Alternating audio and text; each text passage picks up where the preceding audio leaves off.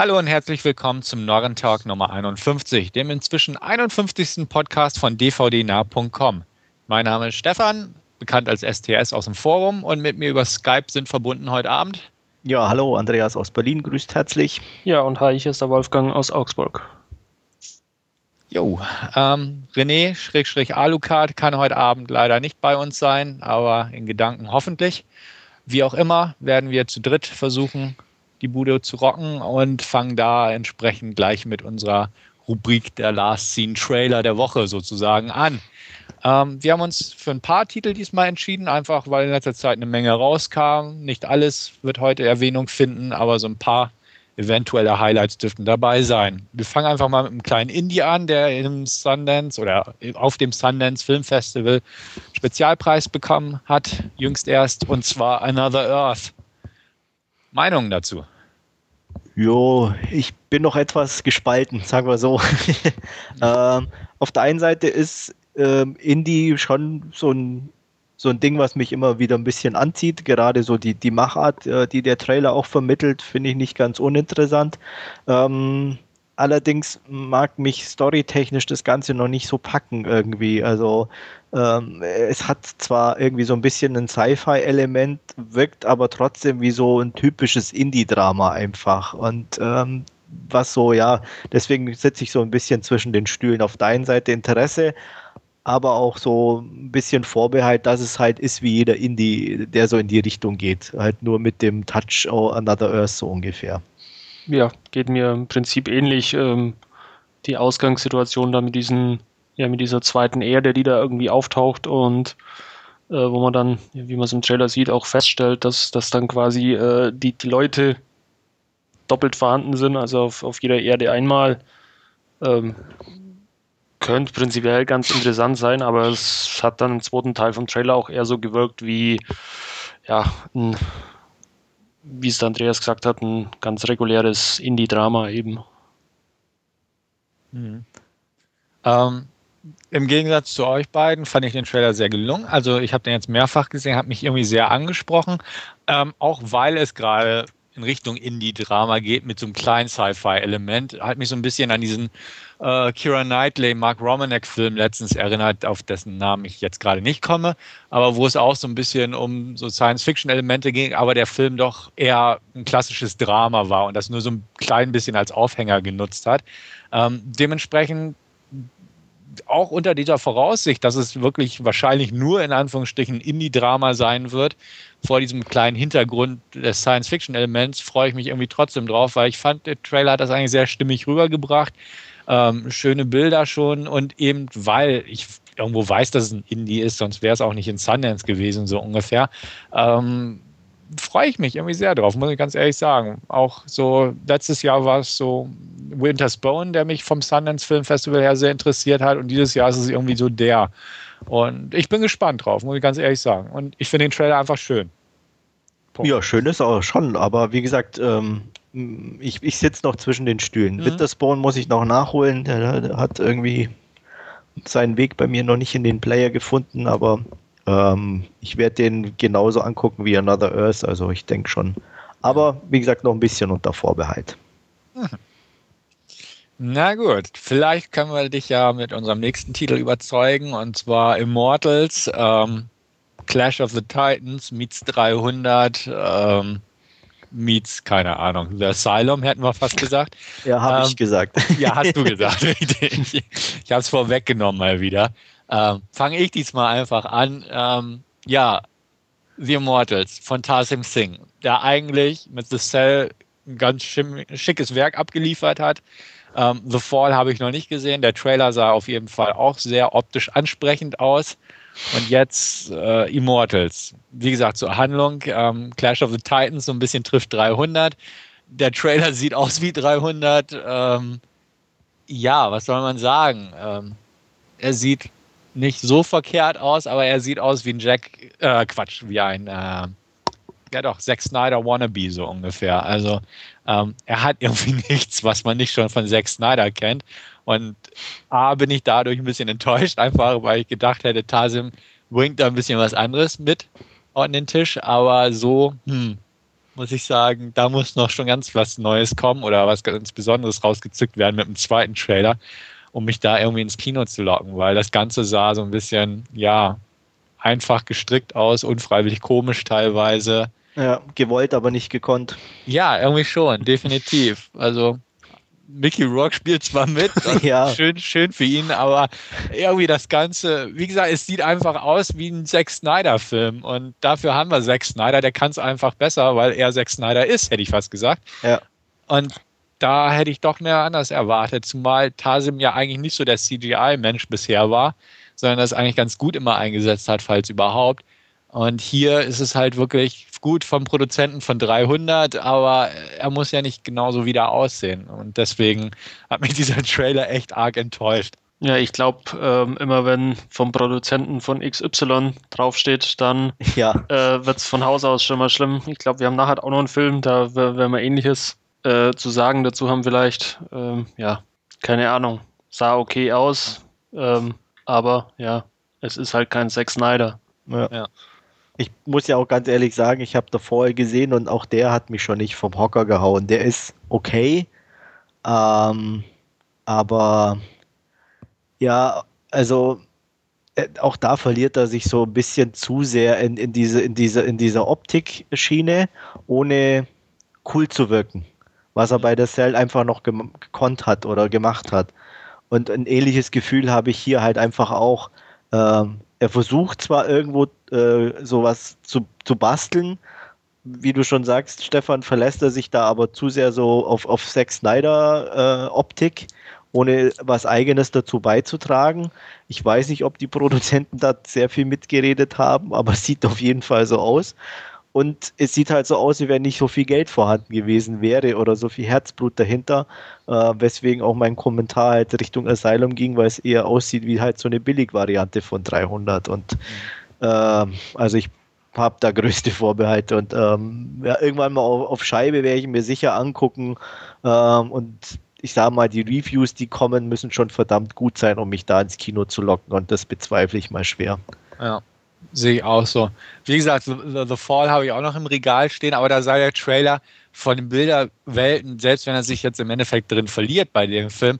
Aber es war halt echt, er hat halt echte Landschaften genommen und mit echten Farben gespielt und so. Und hier ist es halt das klassische, oder leider inzwischen klassische Greenscreen-Studio, wo man halt alles draufgesetzt hat am Computer. Ja. Und dementsprechend wirkt es halt noch künstlich, während bei The Fall äh, die Kulissen zumindest echt waren und Landschaften im Hintergrund zu sehen waren und ja. das nicht alles aus dem Rechner stammte. Also das deswegen, stimmt. ja. Also finde ich einfach schade. Und das ist, ja, ja, wie gesagt, ey, einfach enttäuschend, das Ding. Ja. Gut, gehen wir auch mal wieder in Richtung Indie und etwas handgemachtere Filmkunst. Daydream Nation haben wir uns ausgesucht. Ähm, ein Pluspunkt für dich, Andreas? Ja, definitiv Cat Dennings. ja.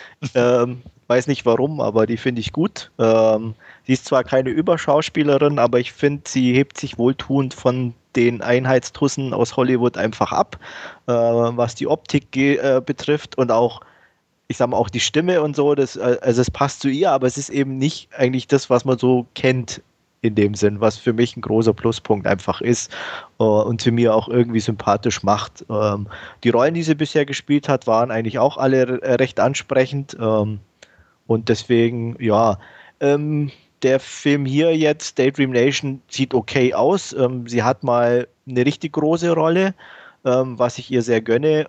Vom Film selber bin ich auch so noch ein bisschen zwiegespalten, weil es so eine klassische Dreiergeschichte, Highschool-Romanze ein bisschen ist und mit Herzschmerz und so. Also nicht zu sehr auf äh, diese US-Comedy-Schiene geschoben, sondern schon auch eher so ein bisschen Richtung Indie-Drama.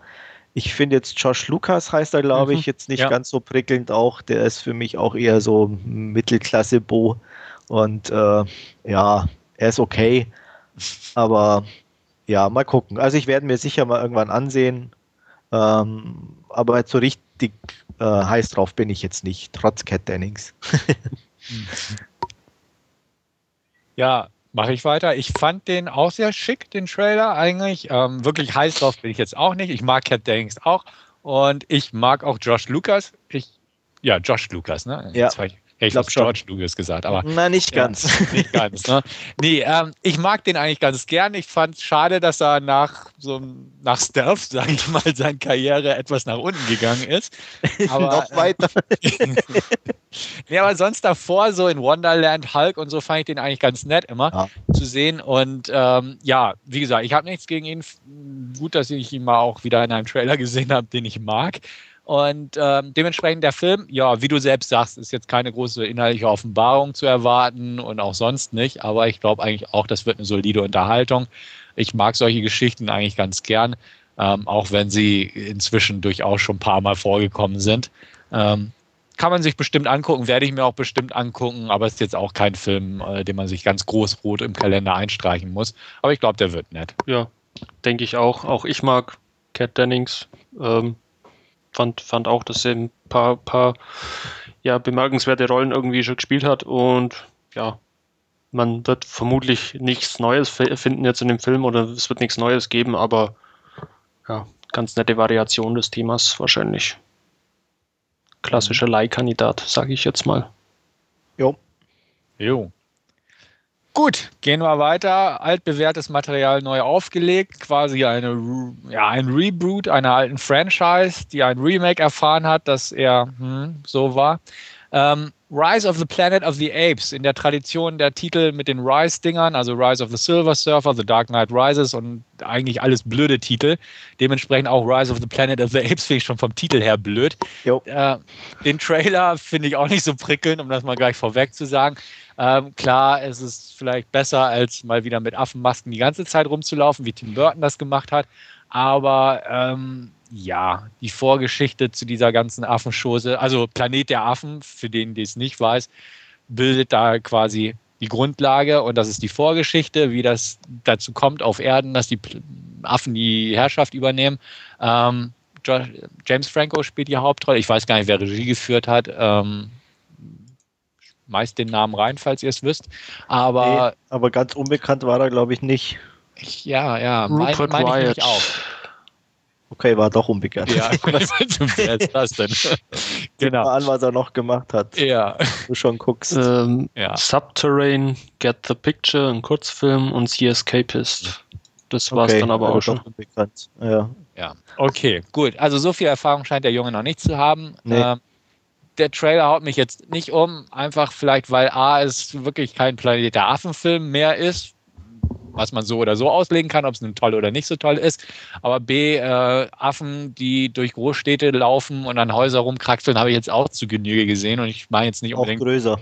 Auch größer und, und halb groß, so wie in Meet Joe Young und ne, CG-animierte Affen, wie auch immer.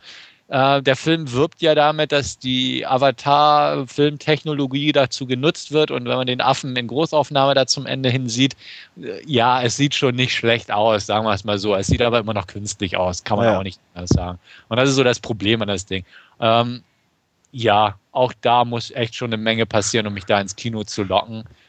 Ich verspreche mir nichts davon und ist einfach nur so ein ja, 0815-Kandidat und ich glaube auch nicht, dass er eine große leuchtende Karriere an der Boxoffice haben wird. Ähm, also dementsprechend eher wenig Interesse meinerseits. Ja, kann ich mich anschließen. Also ähm, eigentlich null Interesse. Äh, vielleicht mal leihen, wenn ich, ich werde mal irgendwann auf die Leichenliste schieben, wenn er erscheint. Aber das war es dann auch.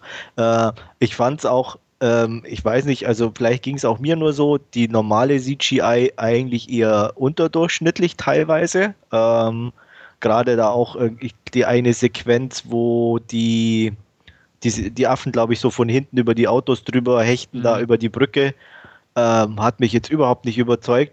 Und es sah für mich halt so aus, wie wenn der Schlussaffe sozusagen halt ziemlich gepimpt war, um es halt irgendwie Bohreffekt noch darzustellen. Aber der Rest war jetzt nichts, wo ich sage, das habe ich nicht schon irgendwie gleichwertig woanders gesehen. Vielleicht jetzt nicht mit Affen, aber ähm, ja, ja, also deswegen und auch storytechnisch, wie du es schon sagtest, ähm, ja, toll Vorgeschichte von Planet of the Apes. Ich mag die alten irgendwie, die hatten so, ja, so ein B-Movie-Charme halt irgendwo und sind ganz nett, ähm, aber ja, also ein Remake, Reboot brauche ich nicht, ganz ehrlich. Hm.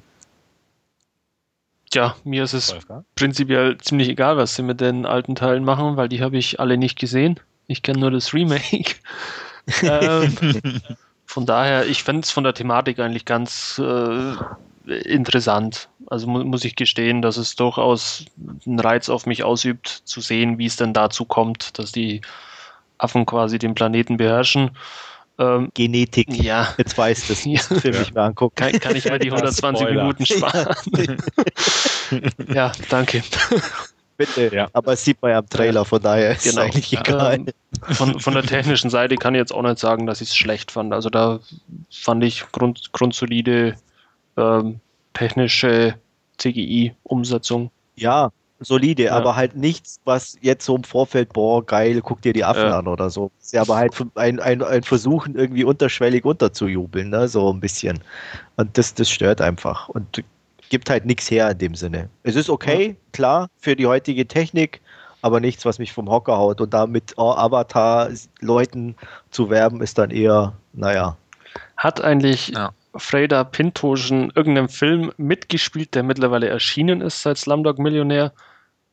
Ähm, nein, nicht, dass ich wüsste. Weiß ich auch nicht. Irgendwie ist es mal heute so aufgekommen oder nur weil man Immortals ja. war sie auch dabei, spielt sie auch mit. War sie auch dabei, ja, genau. Und jetzt der so, hier. So viele Immer gut, Film vielleicht hatte sie noch irgendwie andere Verpflichtungen. Ja, für Bond war ja, sie doch im Gespräch oder für den neuen. Ja, aber Bond, Bond ist ja eh durch die Pleite ziemlich verschoben worden. Ja. Also naja. Aber wie gesagt, es kann natürlich sein, dass sie andere Verpflichtungen hatten, weil das Slumdog so erfolgreich sein wird, äh, war vielleicht auch nicht abzusehen. Ja. Hm. Na gut. Gut.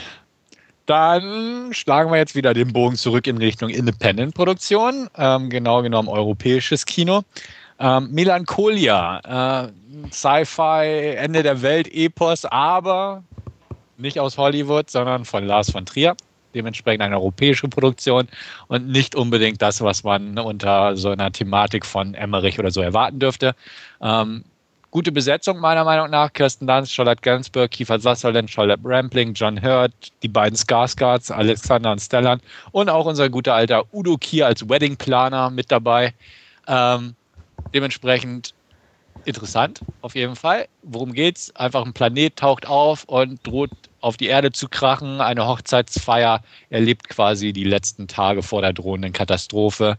Ähm, auch da wieder, wie ähnlich Another Earth, ist nicht wirklich ein Science-Fiction-Film in dem Sinne, sondern Lars von Trier typisch wird das Ganze genutzt, um zwischenmenschliche Probleme und Konflikte aufzuarbeiten. Ähm, ich fange auch einfach mal wieder an, fand den Trailer sehr interessant mal wieder, ähnlich wie damals vor Antichrist. Der Film hat ja da auch meine Erwartung nicht ganz getroffen, war aber trotzdem durchaus unterhalten gefühlt, oder habe mich durchaus unterhalten gefühlt vom ganzen Ergebnis, weil es seltsam ist und auch da so manche Szenen im Trailer gehen schon in diese Richtung.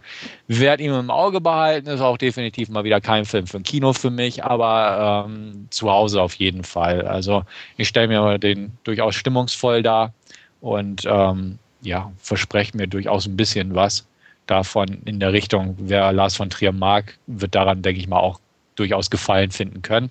Ähm, bei mir hält sich das bisher so die Waage mit seinen Filmen, aber so die letzten fand ich eigentlich ganz nett. Dementsprechend werde ich dem hier eine Chance geben. Ja, ich halte es da eher mit der Einstellung, wenn es um Weltuntergang geht, dann muss es krachen und scheppern. Von daher. Äh, Scheiß auf Gefühle. Scheiß auf Gefühle. ja, werde ich den wohl eher auslassen, außer einer von euch kann mich dann irgendwann mal noch dazu überzeugen, weil er gar so gut war, der Film, oder? Andere Schau Schauwert dargestellt. Wie bitte? da werde ich immer als gefühllos dargestellt. ja, zu Recht. ja. ja, aber ich habe mehr Interesse an dem Film wie du. Ja, und nur wegen nackten Frauen, die auf Steinen liegen. Nein. Nicht Im Mondlicht. Im Mond. Im Mond, ja. ja. ja. Und nackt vor der Badewanne knien hast du. Richtig. Ja. Okay, hey. wenn nicht, dann warum hast du Interesse an diesem Film? Ähm, bis auf Kirsten Dunst, besetzungstechnisch und Stellan Skarsgård, den ich auch nicht mag.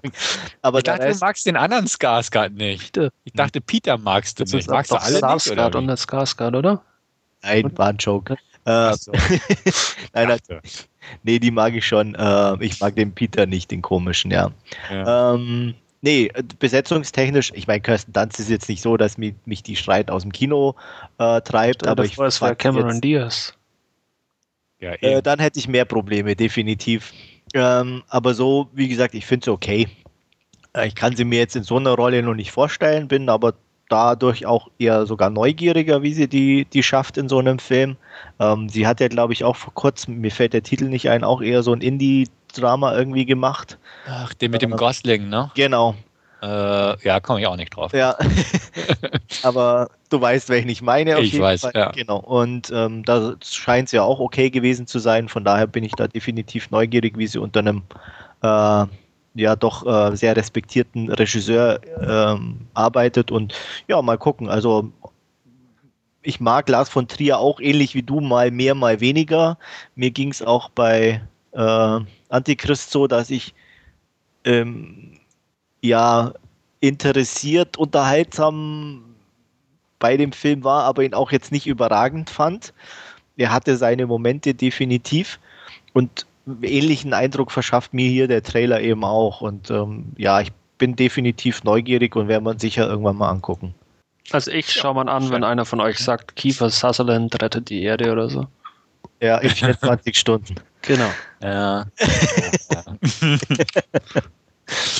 Ja, vielleicht kann ich dir nachher noch mal einen Tipp geben über Weltuntergangsfilme ohne Gefühle und so ein Kram, aber dazu im Last Scene-Bereich mehr. Ähm, letzter Trailer für heute. Hescher, auch wieder ein Indie. Mensch, heute haben wir es damit. Endlich mal was Gutes.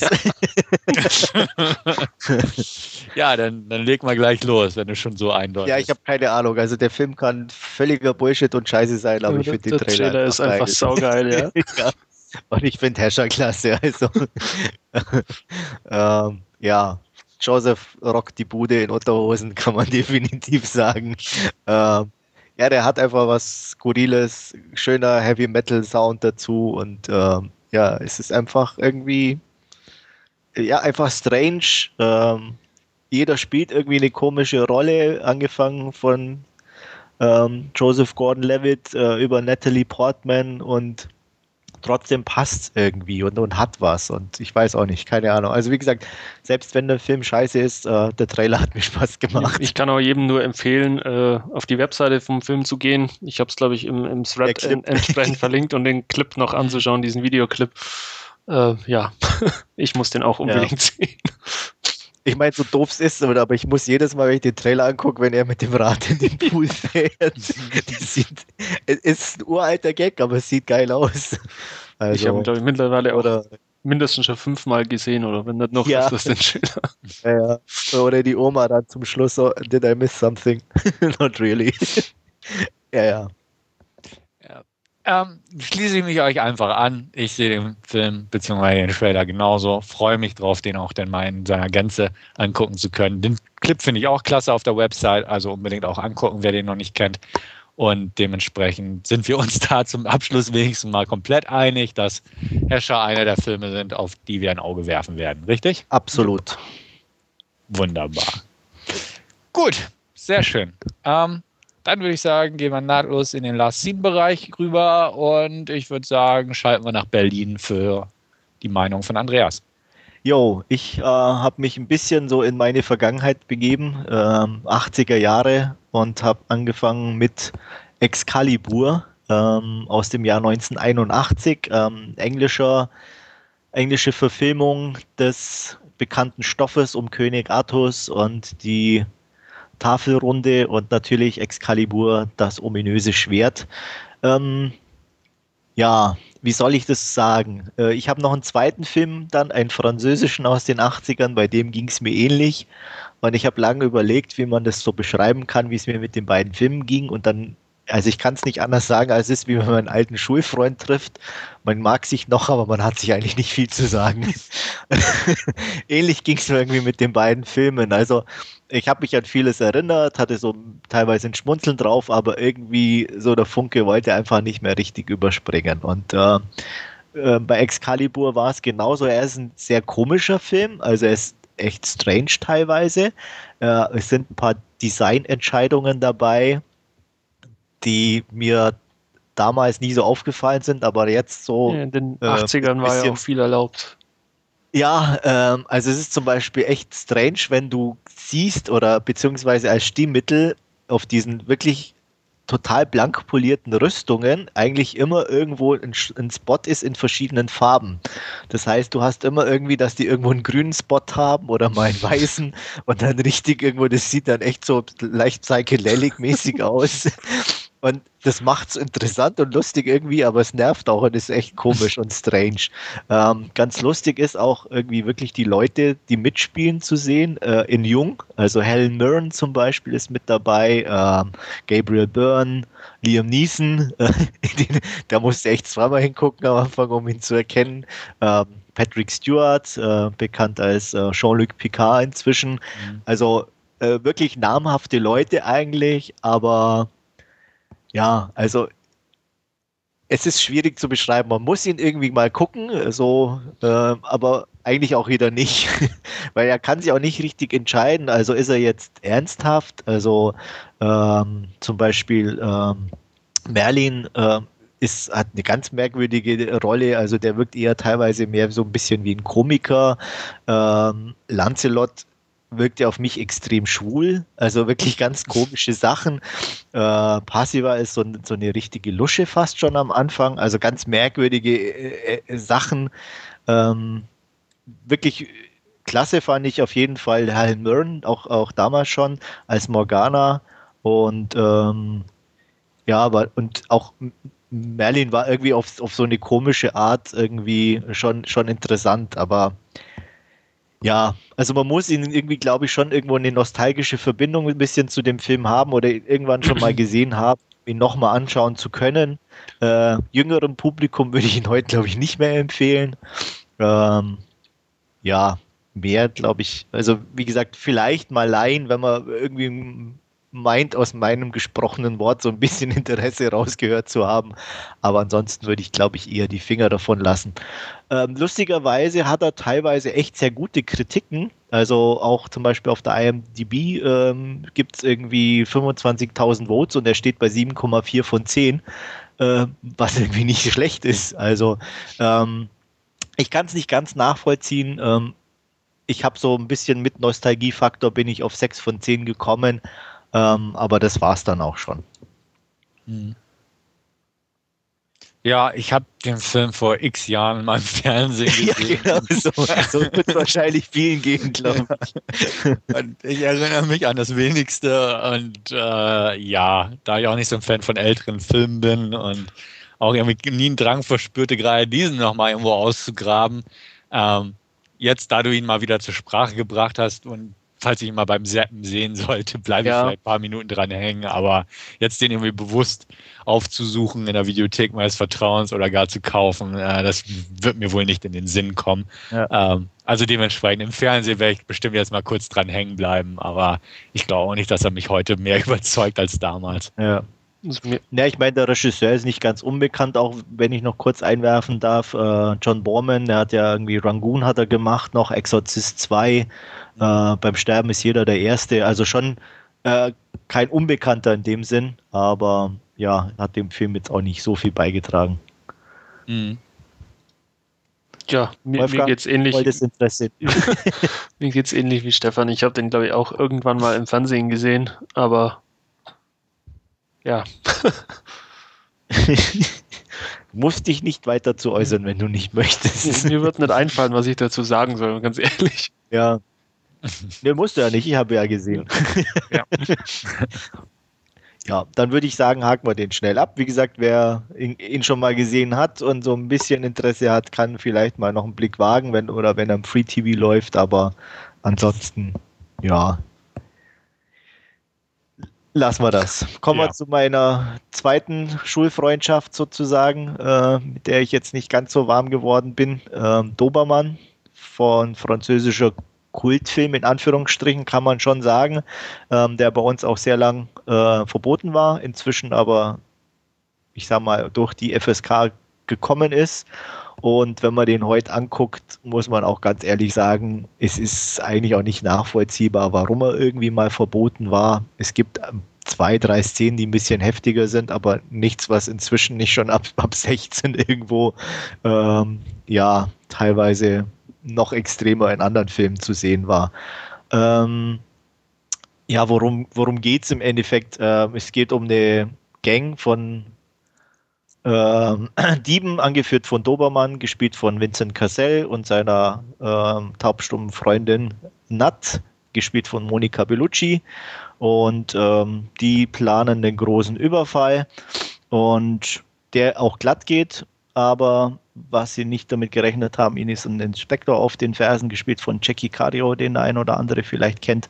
Und im Endeffekt äh, ein ziemlich durchgeknallter Cop, der eigentlich mieser drauf ist wie die ganze Gangsterbande. Und es gibt dann einen großen Showdown in der Diskothek und ja, das war eigentlich schon die ganze Story. Ähm, ist so ein bisschen Tarantino-Style-mäßig, ähm, gedreht 1997 äh, galt damals eben als einer der französischen Kultfilme, die eben in Richtung amerikanisches Kino gehen, was völlig Neues waren, auch fürs französische Kino und äh, auch, ähm, ich sage mal, für viele heute nach heutiger Meinung den Weg geebnet haben, auch für ein bisschen andere Filme in Frankreich.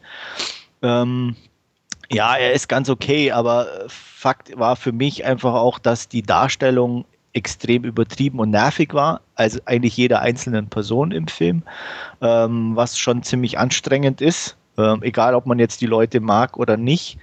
Und ähm, ja, wie gesagt, auch die Story einfach heutzutage nichts Neues mehr gibt. Die, die, man hat sie schon so oft gesehen in der einen oder anderen Variante. Ähm, ich, ich sage mal ganz knallhart auch gesagt, auch vom Brutalitätsfaktor ist man heute definitiv irgendwie schon anderes gewohnt.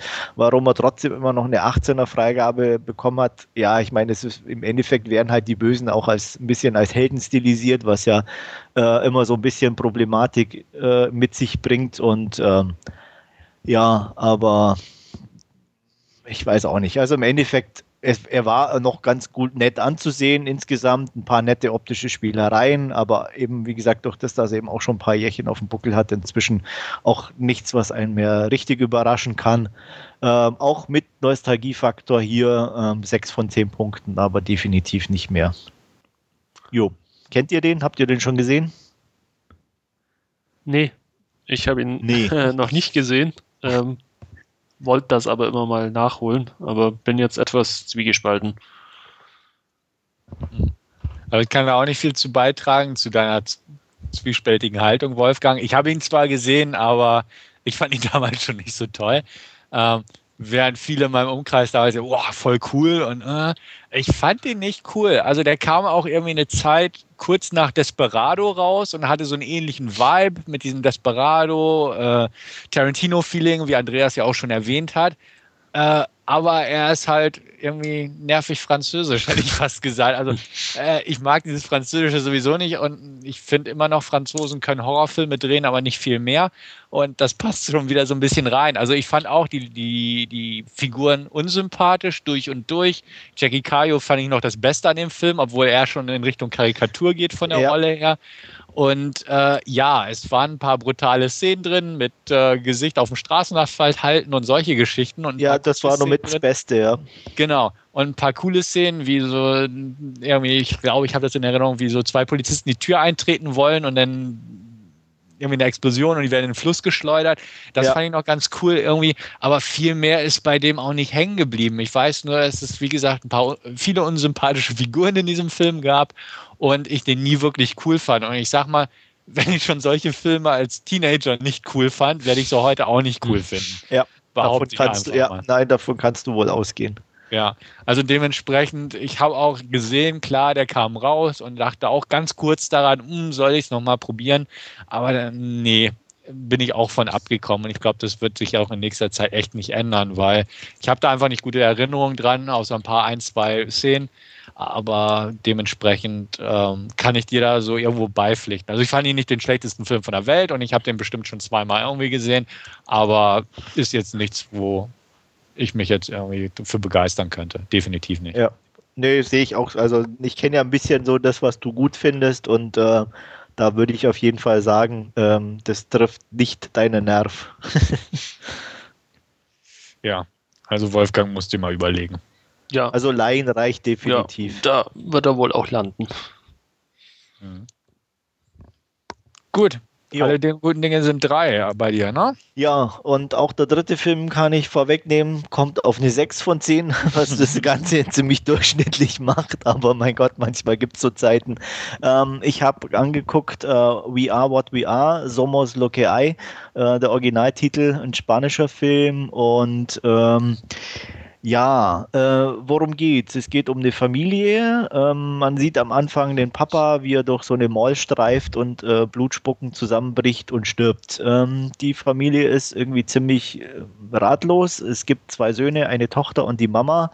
Ähm, man merkt am Anfang schon, dass die sehr abhängig von ihrem Vater waren. Ähm, der einzige Job besteht wohl darin, dass sie auf einem Markt irgendwie Uhren repariert und verkauft haben.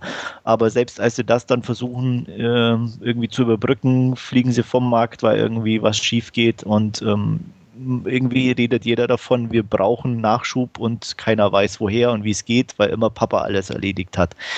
Ähm, ja, der älteste Sohn ist ziemlich unselbstständig, der jüngste oder der jüngere Sohn eher der Tumbe Brutalo und die Tochter steht so irgendwo so zwischen den beiden so ungefähr.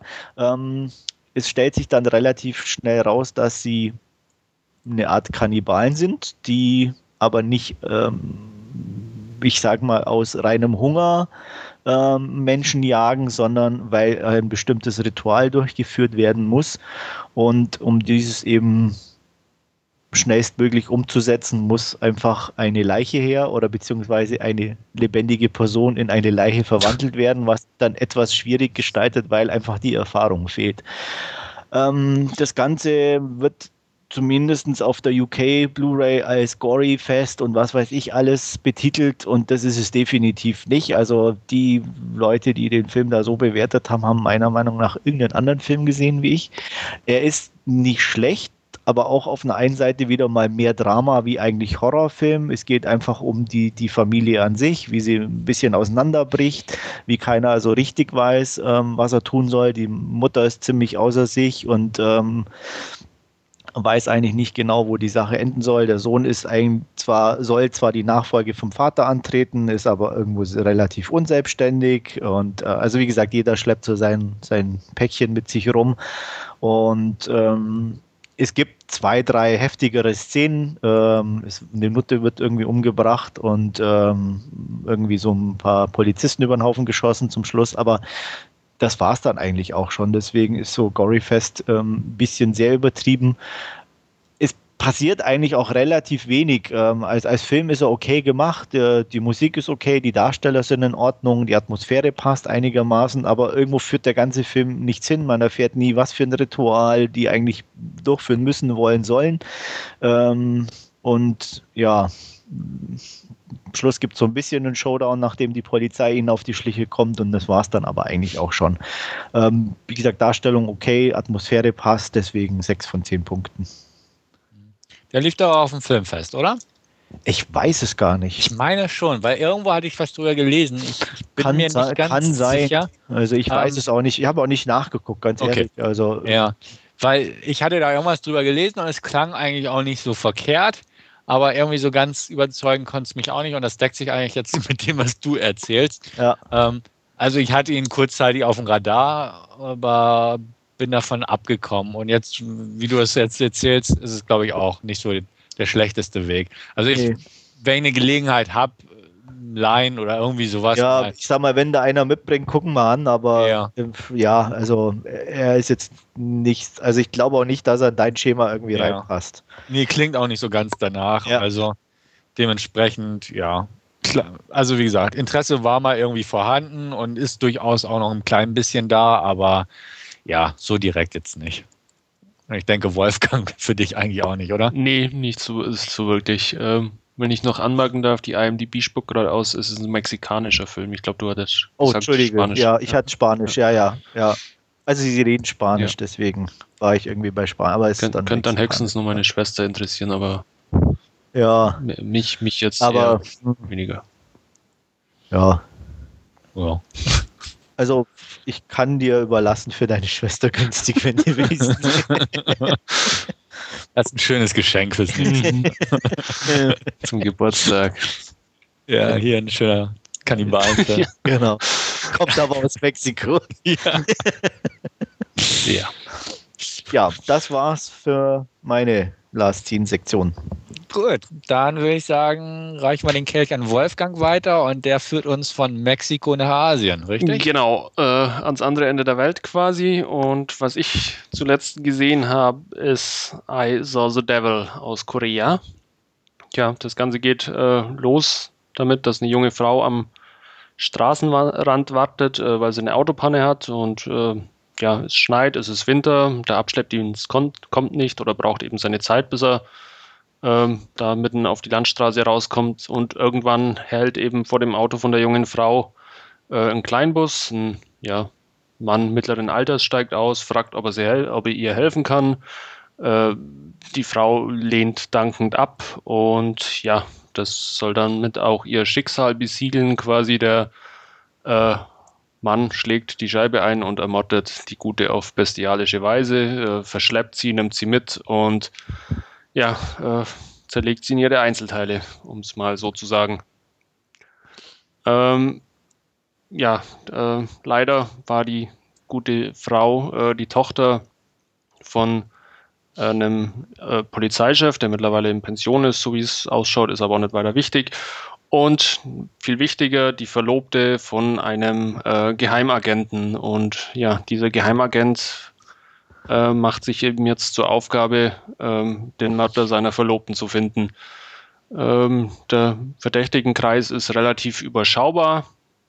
Ähm, er bekommt eine Liste mit, mit möglichen Tätern quasi, die besucht er einen nach dem anderen äh, fragt nach, in Anführungszeichen, bei ihnen, äh, ob sie was mit der Tat zu tun haben. Äh, wenn nicht, überlässt es er der Polizei und bis er dann eben seinen Täter findet, ähm, ja, den möchte er dann eben doch lieber persönlich bestrafen, als das Ganze dem Gesetz zu überlassen und ja, äh, implantiert ihm quasi oder verabreicht ihm einen Sender, äh, mit dem er ihn, mit dem man den Täter immer wieder finden kann und äh, quält den ja auf ebenso bestialische Weise ähm, immer wieder, um den Täter eben langsam ja umzubringen. Ähm, ist quasi so ein bisschen ja Katz-und-Maus-Spiel eher weniger, weil der Gute immer weiß, wo er seinen, sein Opfer findet und es äh, nimmt eben immer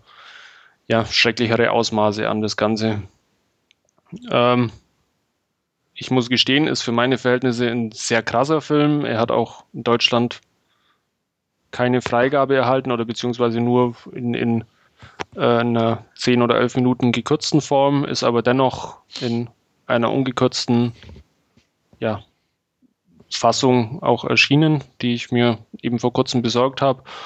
Und muss gestehen, äh, trotz der ganzen Härte, der Brutalität, die im Film vorkommt. Es gibt auch keine ja, wirkliche Identifikationsfigur, weil eigentlich der eine ein Serienkiller ist und der andere nur auf Rache sind, auch wenn man es in gewissem Maße eben schon nachvollziehen kann, aber auch nicht wirklich äh, sympathisch ist als Figur, muss ich doch sagen, äh, ja, der Film ist wirklich gut gemacht. Also es ist kein, kein Gore- und, und Splatterfest, sondern das Gleiche, sondern ähm, es ist wirklich die Handlungen in, ja, in, in der äh, in, in den Geschehnissen begründet irgendwo, wieso der eine das so oder wieso äh, der, der Täter verfolgt wird.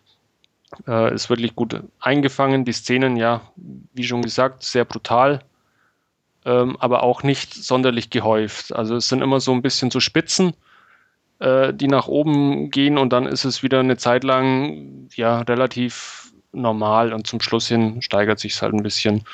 Ähm, sehr gut gespielt, sehr gut besetzt. Ähm, die beiden Hauptdarsteller, äh, Lee Byung-hun als eben der Geheimagent, ähm, sehr charismatischer Darsteller und ähm, Choi Min-sik dürften die meisten kennen aus Old Boy oder Lady Vengeance, der eben den Serienmörder darstellt. Ja, ähm, 140 Minuten geht das Ganze, ist niemals langweilig, ähm, macht Spaß, möchte ich jetzt nicht sagen, aber ist wirklich sehr, sehr sehenswert. Gibt von meiner Seite dafür auch 8 von 10 Punkten. Tja, Andreas, du hast es vorhin schon erwähnt, du hast ja die Blu-ray mittlerweile auch. Jo, habe ich heute abgeholt. Geholt. Die Uncut, die ist Bio, also keine Jugendfreigabe. Ja, bin schon definitiv sehr neugierig und ähm, habe auch sehr Zwiespältiges gehört über den Film, weil viele finden eben gerade das, was du auch beschrieben hast, die mangelnde Identifikationsmöglichkeit, äh, die doch äh, teilweise extreme Brutalität und auch, auch die Länge dann eher verstörend und ähm, auch nicht unbedingt auch wenn du sagst, du kannst es nachvollziehen, ich habe schon von einigen gelesen, die es eben nicht nachvollziehen konnten. Ähm, aber ich bin sehr, sehr neugierig und ähm, eigentlich so das, was ich über den Film weiß und gelesen habe, ähm, kann ich mir schon vorstellen, dass er mir auch gut gefällt. Es ist halt eine, eine sehr, ja, rohe Gewalt, die quasi in dem Film vorherrscht. Also es ist jetzt nichts so, wenn wir nachher auf unser Hauptreview kommen, ähm, wo das ja eher stylisch, stylisch und, und, und schön dargestellt äh, wird, ähm, das hat I Saw the Devil überhaupt nicht. Also das ist einfach rohe, brutale Gewalt. Wenn es dem, dem einen oder anderen hilft, dann. ja. nee, ich würde jetzt den Film aber definitiv nicht auf, auf, auf den Nenner runter reduzieren. Das äh, wird dem definitiv nee. auch nicht gerecht. Ja, ja. schade. Nein. ähm, was wollte ich sagen?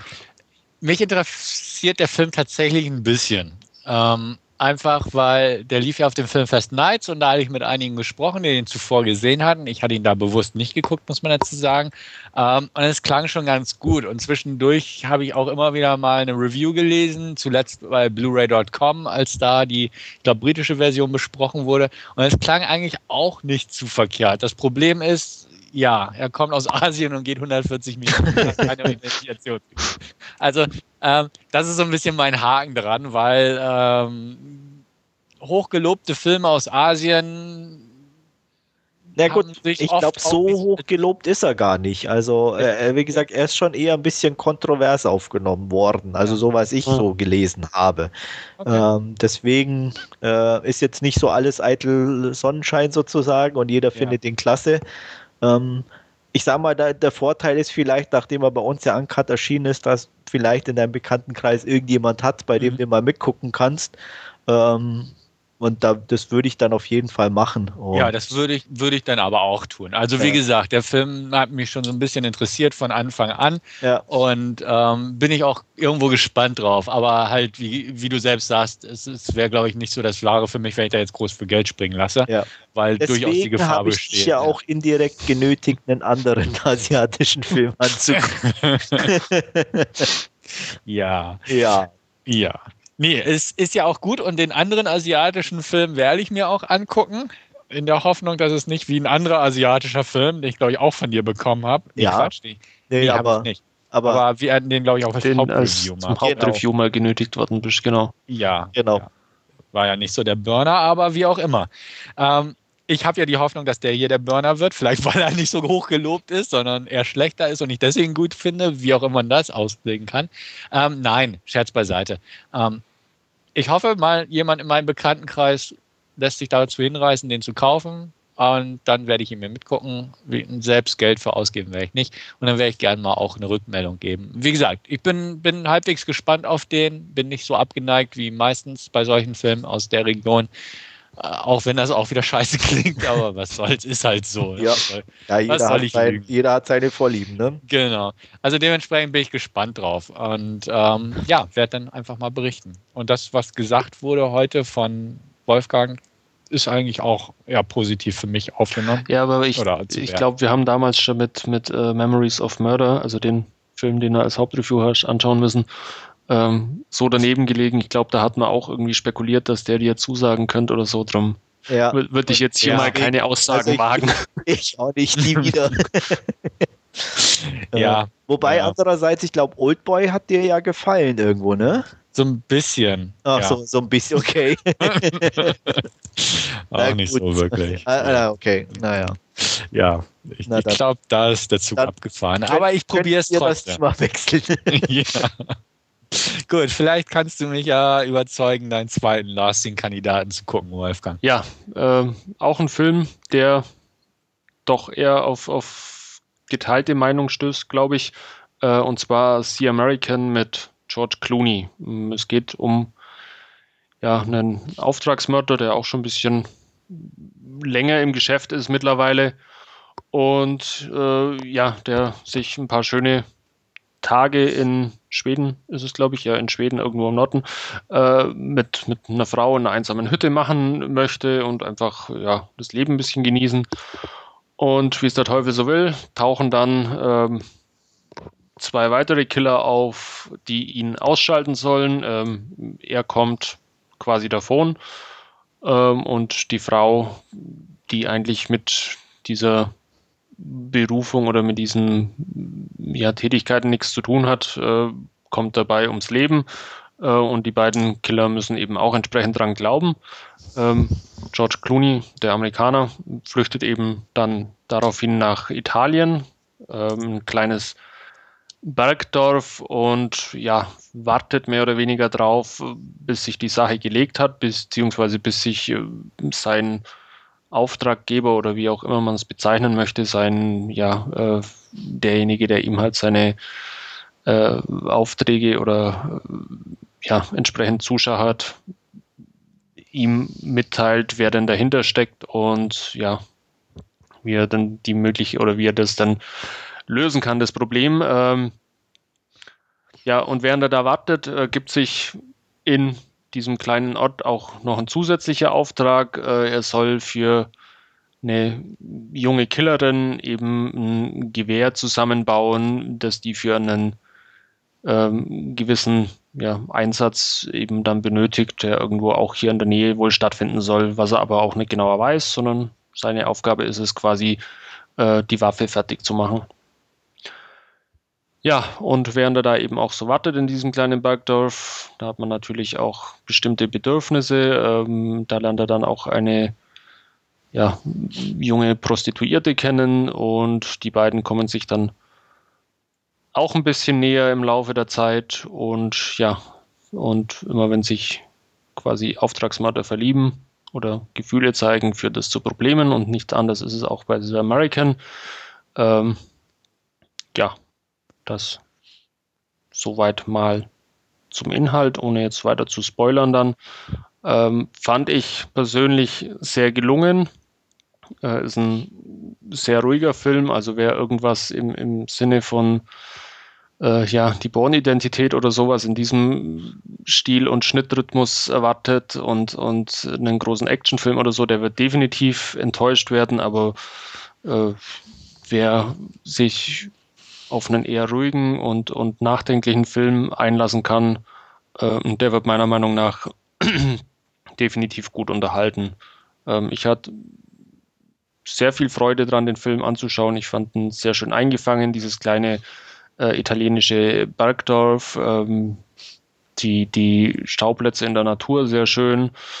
Ja, darstellerisch auch mit George Clooney also in der Hauptrolle sehr gut besetzt. Auch die anderen Rollen kein Grund zur Klage eigentlich. Ein äh, älterer Pfarrer von, von diesem Bergdorf spielt noch eine ja, kleinere Rolle und wird, ist ein bisschen öfters im Bild, fand ich auch ganz, ganz sympathisch auf diese aufdringliche Art und Weise, die eben so ein kleiner italienischer Dorfpfarrer hat.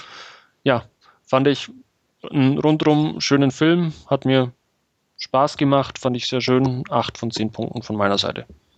Ja, also das ist tatsächlich ein Film, den ich mir durchaus eher angucken würde als den ersten Kandidat, aber auch nicht ganz unbefangen, weil da habe ich durchaus, wie du auch schon erwähnt hast, teilweise echt miese Stimmen zugehört. Ähm, was aber eher so in die Richtung geht, oh, zu lahm oder so, was mich aber nicht stören würde, weil da habe ich mir auch schon irgendwie seelisch drauf eingestellt bei dem Streifen. Ähm, ich denke, ich werde mir den angucken, auch nicht kaufen. Ist definitiv auch einer dieser Filme, weil von Anfang an hat mich der Trailer jetzt auch nicht so packen können. Aber ich mag Clooney sehr gern und ja, von der Handlung klingt es eigentlich auch ganz solide. Und ja, gut, Italien ist zwar auch nicht so mein Lieblingsland der Welt, aber kann man sich durchaus mal angucken, zumal man es auch nicht so oft im Kino sieht oder beziehungsweise in einem Film sieht. Ähm, ist in Ordnung, klingt nicht schlecht. Das, was du sagst, klingt sogar gut werde ich im Auge behalten und dann bei Gelegenheit auf jeden Fall mal zuschlagen. Mal schauen. Ja, ich habe ihn schon gesehen. Ich kann also ein bisschen was dazu sagen. Ich kann auch definitiv unterschreiben, was Wolfgang sagt. Auch ich mochte den Film. Ähm, aber ich mag grundsätzlich Filme, die so ein bisschen in die Richtung gehen. Ähm, Regisseur Anton Corbin, vielen bekannt noch als äh, Videoclip-Regisseur und ähm, auch als Regisseur von Control. Und ja, steht für optisch sehr gute Bilder, was er auch hier unter Beweis stellt. Einfach, ja, sch schöne Aufnahmen, klasse Bilder, schöne Menschen, definitiv. Ähm, Clooney ist Clooney eigentlich, ähm, passt super in die Rolle rein, so als sehr ruhiger Typ, aber eben so ein bisschen Gentleman, aber auch so, ja, man, man merkt, dass er irgendwo was zu verbergen hat und ähm, auch so, ich finde schön diese Nuancen, wie er sich so langsam öffnet, eben dem Pfarrer gegenüber oder auch eben dann der Prostituierten. Ähm, klasse gemacht und ähm, ja, wie gesagt, ich kann nur sagen, ich mag so Filme, deswegen Wolfgang, solltest du vielleicht auch mal von Jim Jarmusch Limits of Control äh, in Erwägung ziehen. Auch den finde ich sehr klasse, der geht so ein bisschen in die Richtung, auch äh, Auftragskiller, äh, ruhiges Landleben, so ein bisschen in die, ähm, in die Richtung, sehr tolle Darsteller. Ähm, Tilda Swinton hat einen Gastauftritt, John Hurt, äh, Bill Murray ist auch mit dabei und ähm, ja, ähm, definitiv mal einen Blick riskieren, wenn dir die American gefallen hat und ja, ich kann es unterschreiben. Ich weiß gar nicht, wie viele Punkte ich, glaube ich, jetzt die American gegeben habe. Ich bin, glaube ich, auf gute sieben gekommen. Ähm, ja, aber ist definitiv auch für mich ein sehenswerter Film. Tja, die Limits of Control, die habe ich schon länger auch auf der Leihliste stehen. Gut, da hatten wir, oder hattest du, glaube ich, sogar im Podcast schon mal. Ja, äh, den fand ich im Gegensatz ja. ja. auch zu vielen anderen extrem gut. Also, ähm, ja, ich weiß auch nicht warum, aber wie gesagt, mich sprechen so, so, so Filme irgendwie komischerweise an. Also ich glaube, ähm, da, da geht es eben vieler, vielen so, wenn sie, wenn sie hören, George Clooney als Killer und so, äh, dass sie halt irgend, ja, irgendwas was völlig was, einen Actionfilm oder so erwarten und dann ja. kann ich mir schon vorstellen, dass man da dann doch eher enttäuscht ist von dem Film. Ja, also ich sage mal fürs Mainstream-Publikum definitiv zu langweilig, äh, weil die mit diesen Einstellungen und, und Bildern einfach nichts anfangen können oder daraus nichts ziehen, solange nichts passiert und ähm, die dann auch die, die Entwicklung nicht mitbekommen, die er macht oder auch, äh, ich sage mal, alleine die, die, die Art und Weise, wie er die Waffe baut und die, die, die Sequenzen sind, finde ich, klasse umgesetzt und, und ähm, ja, machen Spaß in einer gewissen Art und Weise. Und äh, wie gesagt, wer daraus natürlich keinen Spaß ziehen kann, für den ist der ganze Film für einen Arsch. Ja, es war doch sogar noch ein Director's Cut mal irgendwie im Gespräch, wenn man nicht alles täuscht. Ich glaube ja, aber das, der wird noch weniger ja. Leuten gefallen, glaube ich. noch mehr Waffen bauen.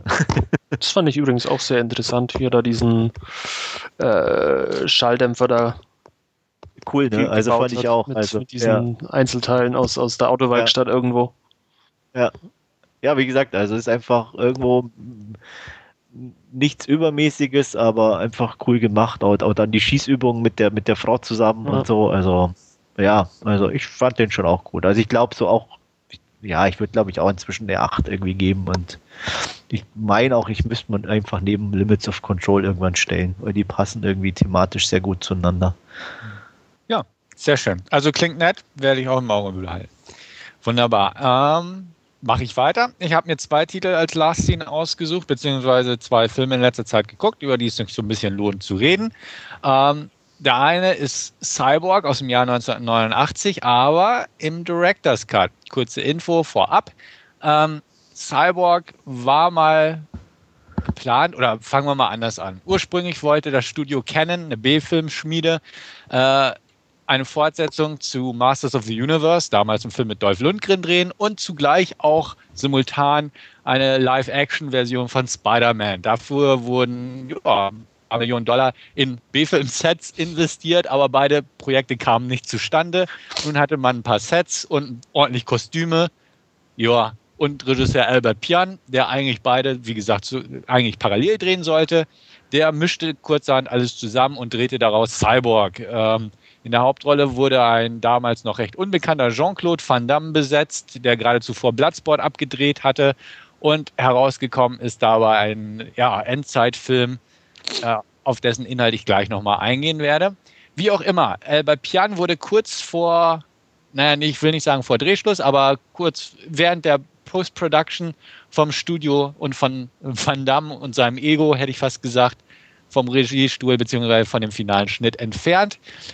Canon und Van Damme haben daraufhin eine ja, Kinofassung in Anführungsstrichen rausgebracht. Das ist die Fassung, die eigentlich die Welt bislang von Cyborg kennt. Ähm, nun ist es aber vor einigen Wochen geschehen, dass äh, Regisseur Albert Pian ein Videotape gefunden hat mit seinem Workprint in einer oh, ziemlich schwachen VHS-Qualität, aber immerhin sein Workprint, ähm, die auch damals Slinger hieß, also nicht Cyborg diesen Titel trug, sondern damals noch Slingers und das Ganze halt etwas anders präsentiert, auch mit einem anderen Score, einem rockigeren Score von Tony Ripperetti und äh, einen ganz anderen oder einen relativ anderen Ansatz verfolgt als die Fassung, die man heutzutage kennt von dem Film. Ähm, dadurch, dass er diese Workprint auf VHS hat, konnte er nun über seine eigene Website das Ganze auch vertreiben. Also er hat es dann halt verkauft an Leute, die Interesse haben. Die konnten ihm eine Mail schreiben und da ich sowieso schon mit Albert Pian teilweise in E-Mail-Kontakt war, weil ich auch seinen letzten Titel direkt von ihm gekauft habe, ähm, hatte ich halt die Möglichkeit, sage ich mal, den Cyborg Director's Cut zu kaufen, wollte es aber nicht tun, weil A, mich Cyborg nie wirklich begeistern konnte und B, mich diese VHS auf DVD-Qualität auch begeistern konnte. Ja, zum Glück für mich gab es aber unseren alten Forum-Kumpel Freeman, der mich kurzerhand anschrieb und sagte, boah, er braucht unbedingt den Director's Cut von Cyborg, weil Cyborg ja so geil ist. Und also habe ich ihm diesen Director's Cut vom Albert gekauft und äh, habe mir den angesehen, bevor ich die Version an ihn weitergeleitet habe. Er wird sich übrigens morgen, glaube ich, in der Post sehr freuen, wenn er dieses Päckchen öffnet, weil Albert Pian dick drauf geschrieben hat, tu Stefan, in Love Albert, so ungefähr. Geil. Wo ich, wo ich, auch dachte, ja, wird sich Pia sehr freuen, wenn er das liest. Ja, er kann ja auch ja, mit Stefan durchstreichen und Pia drüber streichen. Genau, richtig. Aber wie auch immer.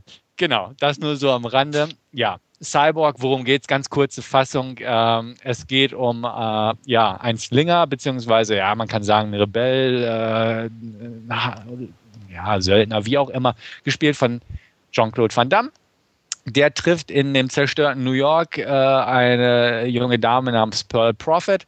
Äh, stellt sich heraus, dass Pearl ein Cyborg ist und die ganze Welt wurde inzwischen von einer Plage, einer Plague, äh, dahingerafft. Äh, nur noch ja, wilde Banden durchstreifen das Land, mordend und so weiter und so fort. Aber Pearl trägt in sich die Information, ähm, die äh, für ein Gegenmittel ja, zur Verfügung steht, beziehungsweise aus der man ein Gegenmittel generieren kann und bittet jetzt ähm, diesen Slinger, sie zu begleiten zu, nach Atlanta, wo noch ein paar überlebende Wissenschaftler ausharren und mit diesen Informationen halt ein Gegenmittel kreieren können. Ähm, der Film ist im Prinzip ja die Reise dorthin. Ähm, verfolgt werden sie von einer blutrünstigen Bande, geführt von Fender, Tremolo, gespielt von Vincent Klin. Ähm, die wollen das, oder er und seine Truppe möchte dieses Gegenmittel beziehungsweise die Information für sich, um einfach daraus Macht zu generieren, äh, um halt ja einfach Macht aufzubauen und die wenigen Menschen, die noch überleben, noch weiter zu unterjochen, halt mit dieser Kraft ihnen die Heilung zu verschaffen. Ähm, ein Mitglied dieser Bande, Brick Bardo, gespielt von Ralf Möller, ist auch mit von der Partie in einer seiner ersten internationalen oder überhaupt Rollen, glaube ich. Ähm, der Film ist einfach eine Aneinanderreihung von Kampfszenen, bla bla bla. Es ist ein Van Damme-Film, bla bla bla. Also nichts Besonderes. Und ich glaube, jeder oder die meisten werden Cyborg schon irgendwie mal entweder in einer Ultra-Cut-Fassung im Fernsehen gesehen haben oder wie auch immer. Ähm, der Unterschied zwischen Cyborg der Kinofassung und Cyborg dieser Fassung ist, ähm, er hat einen ganz anderen Ansatz und zwar geht es da mehr um ja, religiöse Themen, ohne zu aufdringlich zu wirken. Also die Bösen sind in der Director's Cut-Fassung ja eher Satanisten, hätte ich fast gesagt. Also sie verfolgen einfach das Ziel, einen, einen bösen Herrn zu dienen, sozusagen. Und ähm, gehen halt ganz anders an die Sache ran. Der Film hat einen etwas anderen Ton, ist anders geschnitten, hat einen rockigeren Soundtrack, also gitarrenlastigeren Soundtrack statt das andere, weist ein paar andere Einstellungen auf und was ich auch ganz lustig fand, in dem Director's Cut von Albert Pian wird Jean-Claude Van Damme komplett von einem anderen gesprochen. Also er wurde nochmal selbst in der Originalfassung synchronisiert, weil Albert Pian mit ihm einfach nicht wirklich zufrieden war. Was glaube ich auch mit daran lag, dass Van Damme ihm das Projekt dann in der Post-Production entrissen hat. Ähm, kleine Trivia nebenbei. Ralf Möller hat eh so einen deutschen Akzent gehabt, dass er von Anfang an auch komplett neu synchronisiert wurde. Also da war viel Dubbing mit dabei. Ähm, ja, lohnt es sich, einen Director's Cut von Cyborg sich zu besorgen? Ich würde sagen, für Fans von Cyborg könnte es sich durchaus lohnen. Ich war noch nie ein Fan von Cyborg und war dementsprechend ganz froh, dass ich über diesen Umweg einfach mal die Gelegenheit bekommen habe, den Film zu gucken. Denn ich finde, er gibt sich nicht viel. Ähm, er wer sich an Cyborg, die Kinofassung erinnert, wird sich bestimmt an den Showdown erinnern, wo der Böse irgendwann nochmal aufsteht und äh, es dann noch irgendwie fünf Minuten weitergeht, noch so eine unsinnige Kampfsequenz. Die ist zum Beispiel komplett rausgeschnitten. Dafür ist der Tod ja sehr plötzlich, sage ich mal, von dem Baddy. Allein das hat mir irgendwie nicht gefallen. Ähm, es gibt ein paar Änderungen, die ganz nett sind. Einfach, es werden ein paar Hintergrundszenen nochmal eingespielt, äh, über die ein bisschen mehr Atmosphäre aufbauen. Auch ähm, ein paar Kampfszenen werden ein bisschen besser eingeführt äh, und ähnliches. Also es wirkt ein bisschen rundender, der Cut vom Albert jetzt, aber insgesamt würde ich sagen, gibt es dem Film nicht wirklich was. Ich habe ein paar Stimmen im Internet gelesen, die sagen, ja, ist deutlich besser oder so. Kann ich absolut nicht unterschreiben so. Er ist auch nicht groß brutaler, was jetzt viele denken könnten, weil es manchmal hieß, es gäbe noch eine X-Rated-Fassung von dem Film. Dieser Director's Cut ist definitiv nicht brutaler, ebenfalls nicht merklich brutaler als äh, die Kinofassung. Dementsprechend von der Seite Entwarnung in dem Sinne. Ähm, es ist interessant, einfach mal die ursprüngliche Version von Albert Pian zu sehen. Ähm, aber wie gesagt, mir hat es jetzt nicht wesentlich mehr gegeben und ich war froh, dafür kein Geld ausgegeben zu haben. Albert will demnächst eventuell, falls er es noch hinkriegt, noch die Opera-Version dieses Films äh, rausbringen. Ursprünglich hat er Cyborg nämlich als komplette Operversion konzipiert in Schwarz-Weiß äh, mit keinen Dialogen, höchstens irgendwie Instrumentalstücke und vielleicht ein bisschen Gesang oder irgendwie sowas. Echtes äh, Arthouse-Kino. Echtes Arthouse-Kino sozusagen, äh, denn Albert war ja Schüler von Kurosawa, manche wissen das, vielleicht schimmert das da durch. Ähm, wie auch immer, diese Opernversion, der Opera Cut, gibt es noch nicht. Da hatten die Produzenten von Anfang an was dagegen. Und wie gesagt, diese Fassung wurde erst in der Post-Production ihm entrissen und ist jetzt ja in äh, einer zusammengefrickelten Qualität direkt über Albert Pians Website zu haben. Ähm, wer es mag, soll zugreifen. Wer schon Cyborg so nicht gut fand, ähm, ja, Finger weg. ähm, Cyborg Kinocut würde ich mit 4 von 10 bewerten, ganz großzügige 4 von 10, also aus Trash-Faktor und Nostalgiegründen genannt. Ähm, den Director's Cut sehe ich nicht besser oder schlechter, dementsprechend auch maximal knappe 4 von 10 für das Teil. Ähm, unter den Voraussetzungen, wie gesagt, wer es braucht, kann ihn sich haben. Es ist ein interessante, interessanter Einblick einfach mal in wie der Film ursprünglich gedacht war. Aber ja, besser ist er dadurch auch nicht geworden. Äh, ich nehme an, ihr beiden habt da kein Interesse dran, behaupte ich einfach mal. Die, den Opera Cut. Den, den Opera Cut, ja. Eines Tages vielleicht. Nee, mir ja. geht es eigentlich auch so ein bisschen eher, dass ich mir diesen Nostalgie-Faktor bewahren möchte, den ich an, an äh, Cyborg habe, ähm, mhm. weil ich glaube, ich den mit, keine Ahnung, 15, 16 irgendwie ja. so gesehen habe und damals war er natürlich Kult und cool und äh, ja, äh, vor allem die Uncut-Fassung damals in Anführungsstrichen und mhm ähm, ich kann mir vorstellen, dass es mir heute so geht wie dir, ähm, dass ich da auch nicht über die vier rauskomme. Aber deswegen habe ich also kein Bedürfnis, weder am Kinocut noch am Director's Cut, einfach um mir diesen äh, verklärten Blick in die Vergangenheit zu bewahren. ja, manchmal ist das wirklich besser, ja. stelle ich oft fest. Also, und hier war es halt auch so, da dachte ich, oh, hm, ja, okay, cool als Kind mochtest du sowas, also ja. so ungefähr. ähm, vollkommen richtig. Und dementsprechend, wie gesagt, es war interessant, einfach mal das zu gucken. Somit konnte ich auch Cyborg nochmal aufarbeiten. Ja. Aber ja, ne? Ich denke, da fährst du richtig, wenn du den erstmal ruhen lässt, beziehungsweise deine Erinnerung Erinnerung bleiben lässt. Ja. Gut, ähm, kommen wir ein bisschen zu was Aktuellerem. Ähm, Wolfgang steht auf Weltuntergangsszenarien ohne Gefühle und bei denen man nicht denken muss. Und genau ja. das ist Battle Los Angeles. Genau, also mich hat es mal wieder ins Kino verschlagen, lief in der Originalfassung, das passte schon ganz gut. Das war dann auch so der ausschlaggebende Punkt, weil ich zuerst überlegt hatte, gucke ich mir den im Kino an, nachdem die Kritiken eher ja, durchschnittlich bis unterdurchschnittlich waren.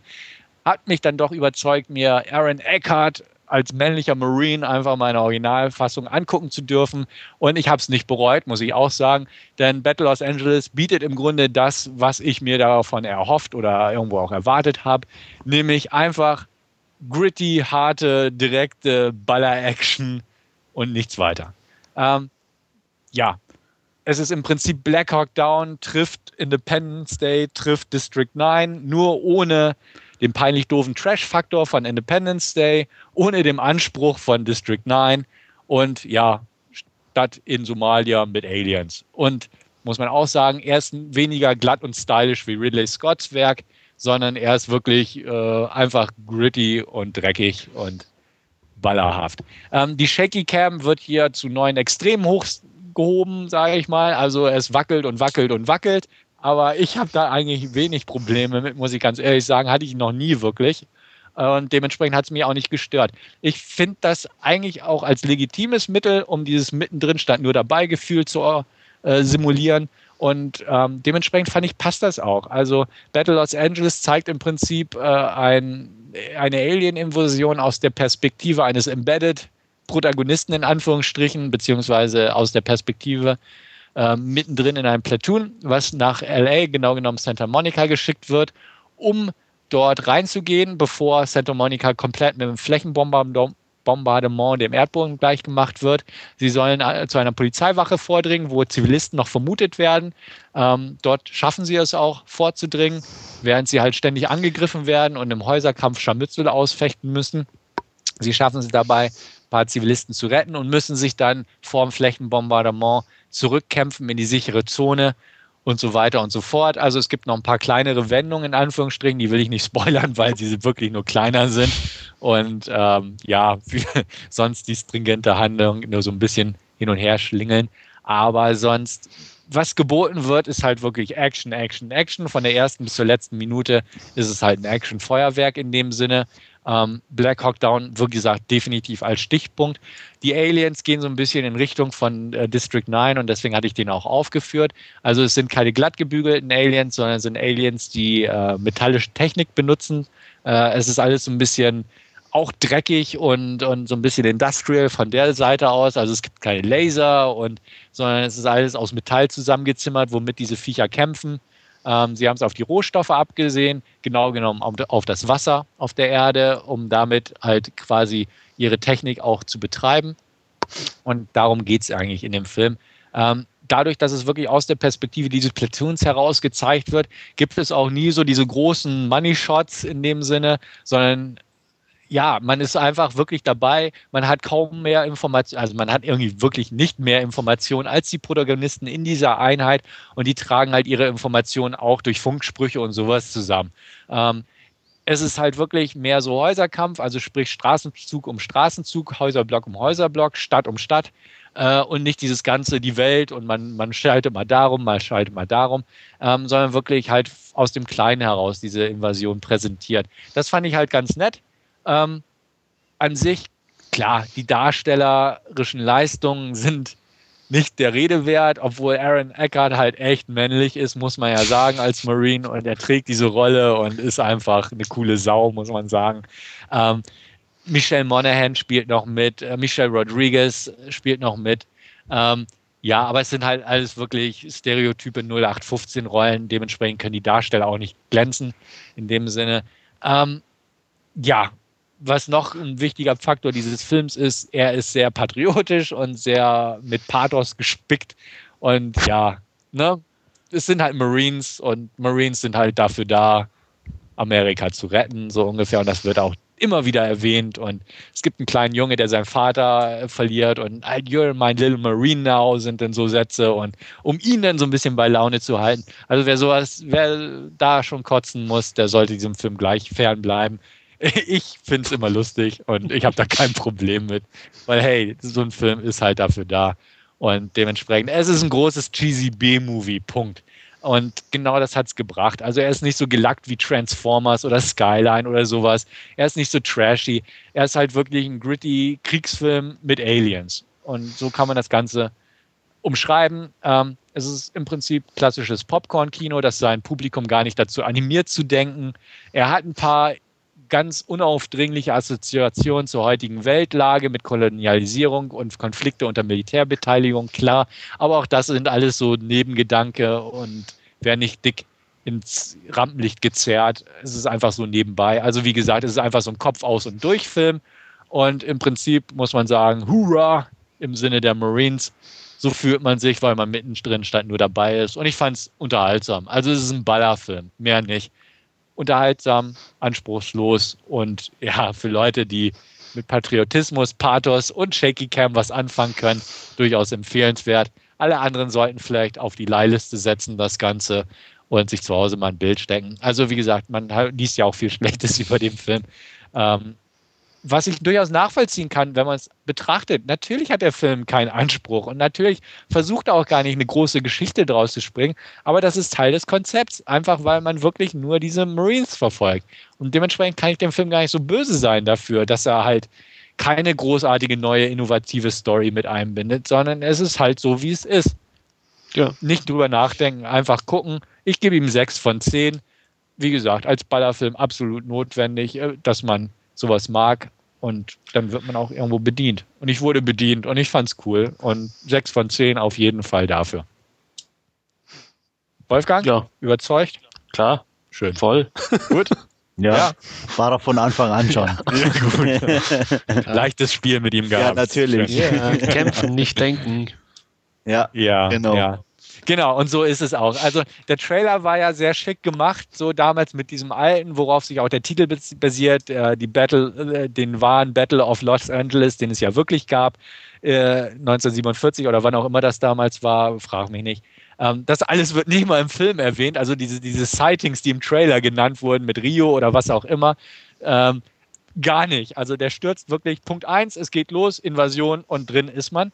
Ähm, all das wird nicht mal in einem, ja, in einer Texttafel oder so äh, erwähnt, gar nicht. Und auch dieses äh, atmosphärische, sage ich mal, dass der Trailer damals mit diesem Instrument oder mit diesem Musikstück hat versucht zu erzeugen, auch das gar nicht. Also der Film ist wirklich nur Baller-Action und passt schon.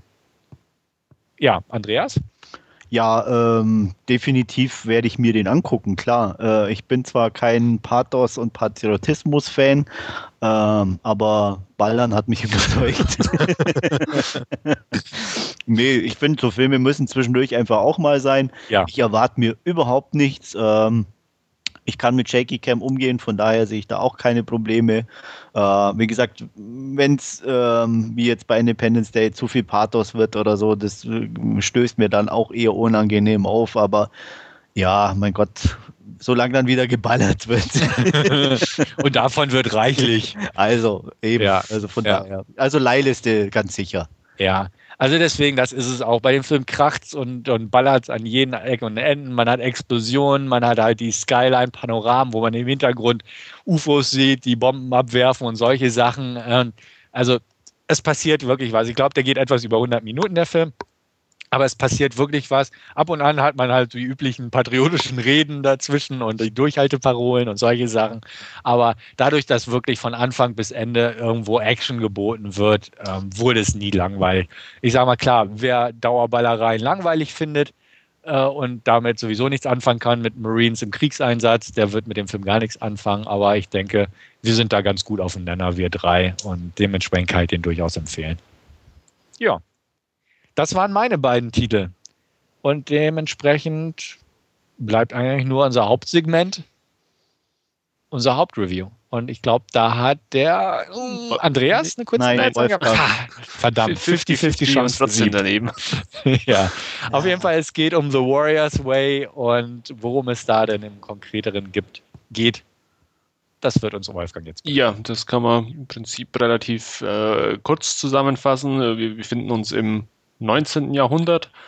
Ähm, und ja, zwei Kriegerkläne in Asien, wo genau ist, glaube ich, auch nicht näher genannt, ähm, kämpfen schon seit ja, mehreren Generationen äh, gegeneinander und ja, der äh, größte Schwertkämpfer, der quasi jemals gelebt hat, äh, an dem ist es jetzt quasi den letzten des feindlichen Clans auszuschalten und äh, wie es der Teufel so will, er weigert sich, weil der letzte des gegnerischen Clans eben ein kleines Baby ist.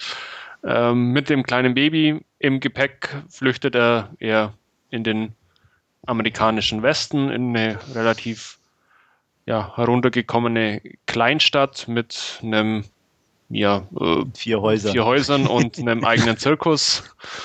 Und ja, ähm, möchte sich da eben niederlassen, aber seine Vergangenheit holt ihn eben ein in Form von seinem eigenen Clan und äh, ja, er muss sich eben erneut seiner Haut wehren. Ja. Ja. Ja, das trifft es eigentlich ganz gut. ja, mehr gab es, glaube ich, nicht. Nicht naja, noch, noch einen bösen Banditen genau. gibt es noch. Aber den gibt es im ah, ja, Westen ja immer. Ja. Ja. Aber wir wollen dann nicht unterschlagen. nee. Nee. ähm, ja, ich fange einfach mal grob an und gebe dann ab. Ich war etwas verdutzt am Anfang. Also ich hatte mir ja den Trailer angeguckt, fand ihn cool und habe mich schon auf einen wüsten Genre-Mix eingelassen. Aber dass der am Anfang so humorvoll daherkam, hat mich dann so ein bisschen auf dem falschen Fuß erwischt. Ähm, es ging damit los, dass so eine Einblendung kam, irgendwie so Greatest Warrior Ever, wo ich auch dachte, okay, das kann nicht ernst gemeint sein. ja. Und äh, dann ging das halt noch so ein bisschen weiter, aber dann merkte man schon, okay, der Film nimmt sich auf keinen Fall ernst, allein wie er das Baby die ganze Zeit rumschleppt durch die Gegend und solche Geschichten. Hatte mich so ein bisschen überrascht und dieser, dieser augenzwinkernd humorvolle Ton zieht sich auch bis zum Ende eigentlich ganz gut durch. Ähm, ich fand ihn auf jeden Fall interessant, um es mal so auszudrücken. Ähm, war schön anzusehen, auf jeden Fall. Hat halt abwechslungsreiche Settings, äh, beziehungsweise er fängt halt in Asien an. Bambuswald, ähm, typische Kirschblüten-Szenarien, ähm, übertriebene Action-Szenen und dann halt wilder Westen. Aber auch da immer in einer ansprechenden ja, CGI-Hintergrundbildersprache verpackt das Ganze. Fand ich also optisch auf jeden Fall ganz nett. Und ich würde sagen, dann pausiere ich erstmal und lasse euch noch ein bisschen Vortritt. Jo, ähm, schließe ich mich gleich an. Mir ging es am Anfang ähnlich. Ich hatte eigentlich auch erstmal irgendwie einfach äh, coole Action erwartet und war auch erstmal vom humorvollen Ton etwas überrascht und dachte, okay, irgendwie scheint er doch ein bisschen anders zu nehmen, aber es passte irgendwie und ähm, ich, ich kann, kann mich anschließen. Also es ist kein Film, der einen irgendwie umhaut oder vollends überzeugt, aber er hat so ein so einen, so einen kleinen Charme, ja, den man, nicht irgendwie, man kann ihm nicht böse ja, man sein. Ist, ist keinesfalls enttäuscht, nachdem man gesehen hat, auch wenn es ein bisschen was anderes nee. ist, was man eigentlich erwartet hätte. Ja, und, und ja. wie gesagt, man kann ihm auch für, für dumme Einfälle irgendwie gar nicht mal böse sein, so ungefähr. Ähm, weil er ja so diesen gewissen, so eine gewisse Selbstironie mit sich bringt. Es gibt coole Action, äh, trotzdem, also muss man auch sagen. Äh, er ist auch nicht, nicht zimperlich teilweise. Nee. Ähm, auch gerade zum Schluss. Ähm, äh, was auch sehr konträr war vom Ton, fand ich irgendwie, aber, aber auch nicht unangenehm. Also ähm, die Darsteller waren eigentlich durch die Bank irgendwie passend muss auch, was glaube ich, ich auch schon diverse Male erwähnt habe, ich bin überhaupt kein Zirkus-Fan. auch gerade im Film nicht. Aber hier fand ich es auch, auch okay. Also es war auch irgendwie passend und auch von den Darstellern und so, ähm, weil es auch nicht zu sehr in den Vordergrund gedrängt wurde. Die waren halt irgendwie da und jeder hatte so seine Rolle, aber ja, das war, und auch sehr konsequent einfach in sich, komischerweise. Also auch wenn es sehr konträr war, aber es war konsequent durch, auch, auch die, die Hintergründe und die CGI von vorne bis hinten komplett durchgezogen, was ich dann schon wieder echt gut fand.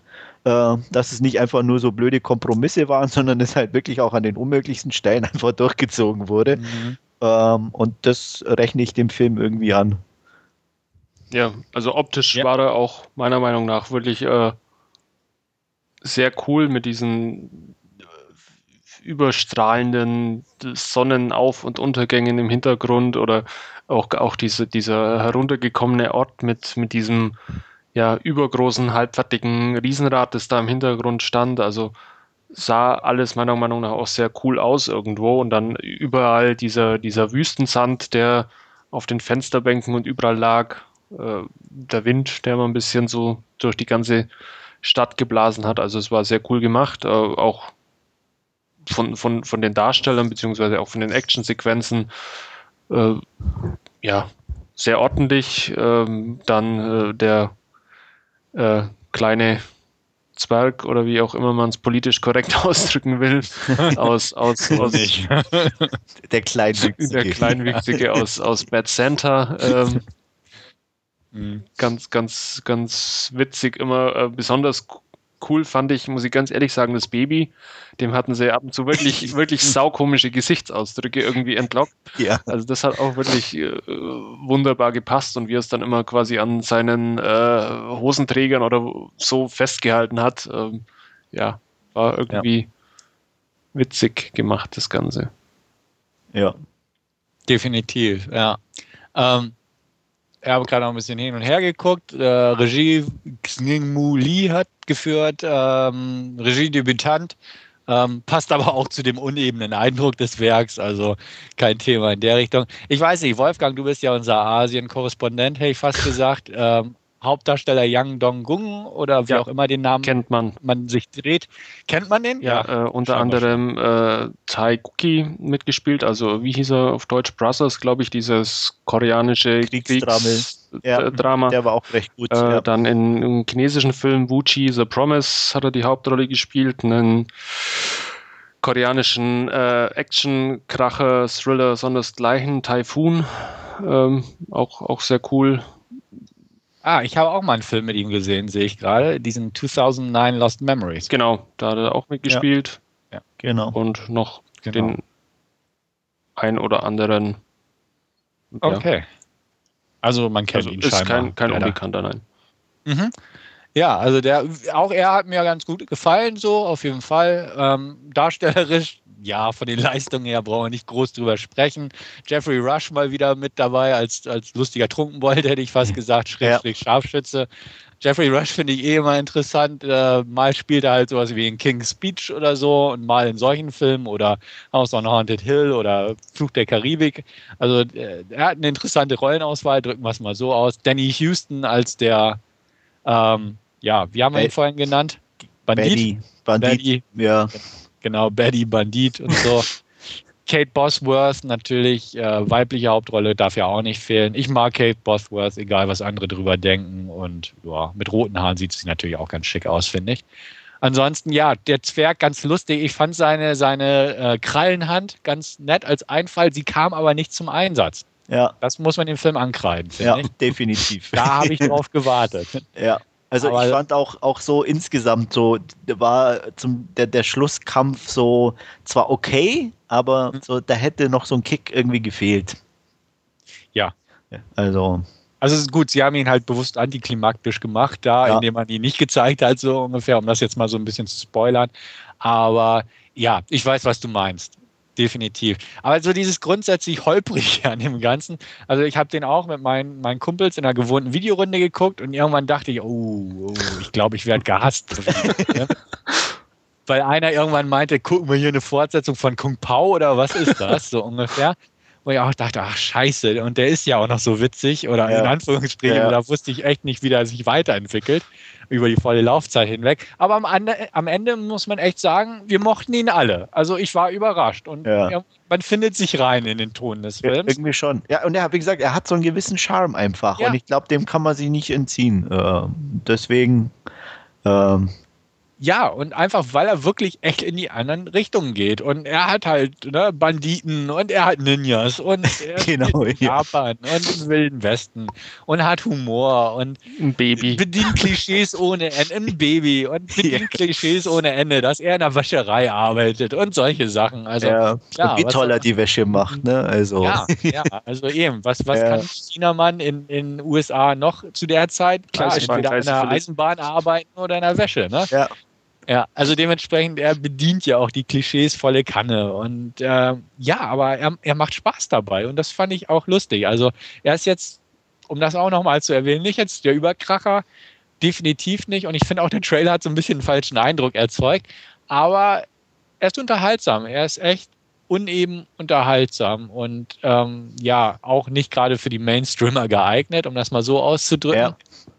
Aber ähm, ich sag mal, wer so ein bisschen was anderes sehen möchte oder auch seine Freude daran hat, mal was anderes zu sehen, der kann hier durchaus mal einen Blick riskieren. Und es ist ja auch ein neuseeländischer Film, das Ganze. Also es ist weder eine asiatische noch eine Hollywood-Produktion. Er ist halt irgendwo so, so zwischen allen Fronten ja, anzusiedeln. Ja. Die Produzenten ja. von Lord of the Rings. Hatten ja, wir vorhin richtig. schon mal, genau. Genau, das war, wobei, wobei es, wie gesagt, hier, man merkt es nicht in ja. dem Sinne und es ist jetzt auch nicht negativ oder allzu positiv, man nimmt es zur Kenntnis, aber, ja. aber ich sage mal, ähm, für ein Debüt absolut in Ordnung ja. auch, wenn man es so sieht. Also da haben wir schon, glaube ich, Schlimmeres erlebt. Ja. ja und davon der Besetzung dann auch für einen Debütfilm sehr ordentlich, würde ich fast schon sagen. Ja. Äh, unterschlagen also, haben wir vorhin noch äh, Tilung, der wenn man sich im asiatischen Kino ein bisschen äh, bewegt, ja auch durchaus bekannt ist, unter anderem auch aus A Better Tomorrow. Okay. Also, durch, ja. also dieser Oberhaupt dieses Ninja-Clans, durchaus auch bekanntes Ach, Gesicht. Ja. Mhm. ja, ja. Ja, also dementsprechend, äh, ja, sind wir uns, glaube ich, ziemlich einig bei dem Film, habe ich das Gefühl. Ja. Es kommt auf die Wertungen also viel, drauf an. Ne? Ja, viel Unterschied, ja. denke ich. Ich meine, es wird minimal sein. Gehe ich auch von aus. Stefan, fang mal an. Ähm, ja, ich weiß ja, was du gegeben hast im Forum, äh, schließe ich mich an. Ähm, ich gebe ihm eine 6 von 10. Jo, ähm, also wie du schon sagtest, hatte ich ja, ja. auch gegeben, bleibe auch dabei, 6 von 10. Bleibe ich auch, also definitiv. Dann sind wir uns definitiv einig. Ich bin nämlich auch Schön. bei der 6 von 10. Perfekt. Ja. Ist ja langweilig. Ja. Wieder Konsens. Ja. Aber so, ich meine, man muss ja sagen, zumindest ein fast asiatischer Film, dem Stefan ein bisschen gewöhnt. ja, also da, da, das sind die Ansätze ja schon zu erkennen. ja, ja. Deswegen, also die Asiaten haben Potenzial, gute Filme zu machen, sage ich einfach mal. Ja. Sie Sofern sie auf ja. andere Einflüsse Genau. Ja. Also Ninjas im Wilden Westen ist ungewöhnlich. Damit kann man mich ködern. Okay. Kate Bothworth obendrauf und dann passt das dann schon. passt das gut. Dann, Wunderbar. Ja, nee, schön. Also ähm, hätte ich nicht ganz gedacht, dass wir da so übereinkommen, aber, also beziehungsweise mit Andreas wusste ich es vorher, weil er seine Meinung ja im Forum gepostet hat. Aber ähm, ja, schön, dass Wolfgang auch da mitgezogen hat, sind wir uns einig. Ähm, durchaus irgendwo empfehlenswert, wenn man ja geneigt ist, sich sowas mal anzutun, sage ja. ich mal. Ja. Wunderbar. Gut.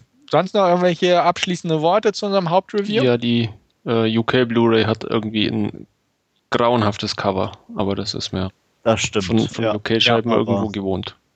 Ja, kommt immer wieder vor, wobei es auch viele deutsche Scheiben gibt, die ein ganz grauenhaftes Cover haben. Also ja, aber in England fällt es auf, dass es oft ist, ja, dass ja. die irgendwie voll daneben greifen. Das stimmt, ja. Was ich auch nicht verstehen kann. Also gut, naja, wenn man naja. Engländer so ein bisschen genauer betrachtet, kann man es vielleicht doch verstehen, aber ja, ja so ja. Wie auch immer. Ja. Ähm, schön, schön. Auch da sind wir uns einig, dass das Cover doof ist. Aber passt schon. In diesem Sinne, schließen wir diese Ausgabe Nummer 51. Für Anregungen, Kommentare und Kritik jederzeit willkommen im Forum oder unter unserer E-Mail-Adresse podcast.dvdnah.com. Sehr schön. Ähm, genau die. Ich hoffe, euch hat es Spaß gemacht und gefallen. Uns hat es hoffentlich auch Spaß gemacht. Mir jedenfalls schon. Drücken wir es mal so aus. Und ich hoffe, euch dann auch demnächst mal wieder zu hören, spätestens bei Ausgabe Nummer 52 und darüber hinaus natürlich weiterhin. In diesem Sinne, vielen Dank fürs Zuhören und bis zum nächsten Mal. Auf Wiederhören. Ich kann bestätigen, mir hat es auch Spaß gemacht und auch ich sage Tschüss, bis zum nächsten Mal. Ja, ich hatte auch so phasenweise, war ich ganz gut. das war okay, oder? nee, hat Spaß gemacht und ich hoffe, ihr hattet auch Spaß beim Zuhören und ja, bis zum nächsten Mal. Ciao.